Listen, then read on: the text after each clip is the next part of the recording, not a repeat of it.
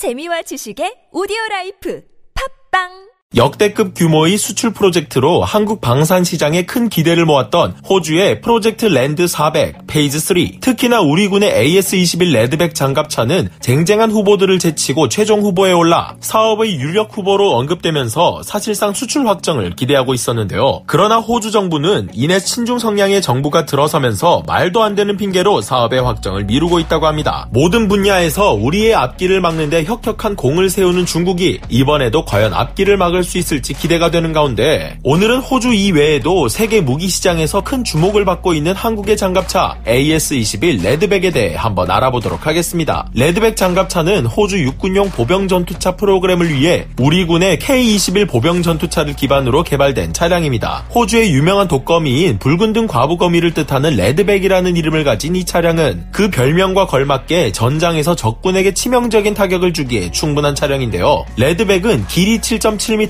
전폭 3.64m, 높이 3.72m, 무게 42톤, 시속 65km/h, 항속거리 520km, 탑승 인원 8명의 기본 제원을 가지고 있습니다. K21을 기반으로 개발되었다고는 하지만 레드백이 K21로부터 이어받은 것은 현수장치, ISU 유기압식 서스펜션 등 일부 기술에 불과하기에 레드백은 새로운 차량이라고 해도 과언이 아닌데요. 알루미늄 합금으로 만들어진 K21에 비해 레드백은 강철 장갑으로 만들어져 전면과 측면 모두 30mm 기관포를 맞아도 끄떡없으며 바닥에 10kg의 TNT가 폭발한다 할지라도 버틸 수 있을 정도의 방어력을 가지고 있습니다. 강철로 만들어진 만큼 더 무거워진 차량. 하지만 레드백은 독특하게도 이를 지탱해줄 바퀴와 궤도를 강철이 아닌 고무로 만든 것을 사용했습니다. 전차의 바퀴가 고무? 라는 생각을 할 수 있지만 이 고무로 만든 바퀴와 궤도는 철제로 만든 것보다 두 배가 넘는 수명을 가지고 있으며 오히려 재질을 고무로 택하면서 소음과 무게는 더 낮추고 승차감과 수명을 높였다고 하는데요. 이렇게 낮아진 무게로 인해 레드백은 그 무게만큼 장갑을 추가해 방어력을 더 높일 수 있었다고 합니다. 적의 공격을 충분히 방어할 방어력을 갖췄으니 다음은 레드백의 공격력에 대해 알아보도록 하겠습니다. 첫 번째, 레드백의 주포. 레드백의 주포는 부시마스터 MK44S 30mm 포를 사용하는데 이 포는 상황에 따라 25mm, 30mm, 35mm, 40mm, 50mm 주포로 선택이 가능합니다. 두 번째, 기관총. 사실 레드백 장갑차 공격력의 가장 큰 장점이라고 할수 있는 것은 내부에서 리모트 컨트롤하며 방향을 바꿀 수 있는 기관총을 가지고 있다는 것인데요. 7.62mm 또는 12.7mm RCW 기관총을 사용하고 있는 레드백은 기존 장갑차 부대가 사주 경계를 위해 최소 4대의 장갑차가 한 조를 이뤄야 한다는 것에 비해 2대의 장갑 장갑차만으로도 임무 수행이 가능하며 방향을 바꿀 수 있어 더 많은 위협으로부터 빠르게 대응이 가능하다고 합니다. 이외에도 레드백은 이스라엘제 스파이크 LR 대전차 미사일 launcher와 능동 방어 장치인 아이언 피스트를 장착해 어디서 날아들지 모르는 RPG-7 로켓을 요격할 수 있으며 공중 폭발탄을 운용할 수 있어 터지는 시점을 조절해 기습적으로 적을 공격할 수 있다고 하네요. 호주의 요구에 따라 공격에 대한 부분도 충족시켰고 전장에서 살아남을 수 있는 방어력까지 높여놨더니 이제 와서 고민을 하고 있다니 답답할 노릇인데요. 하지만 레드백이 호주의 보병 전투차 사업에 선정되지 않는다 하더라도 조금 아쉽겠지만 상관은 없습니다. 이미 레드백의 수준은 모든 나라가 추구하는 미래형 장갑차에 도달하기에 충분한 발전을 이뤄왔고 실제 이뤄냈기 때문이죠. 레드백은 지휘, 통제, 통신 및 정보의 네 가지 요소를 유기적으로 통합하고 전산화한 command, control, communication and intelligence, computer의 약자인 C4I 체계를 확립함으로써 지휘관이 실시간 작전 대응 능력을 갖도록 지원하는 체계를 마련했는데요. 차량 내의 모든 임무 장비들이 상호 통합되어 차장, 사수, 조종수,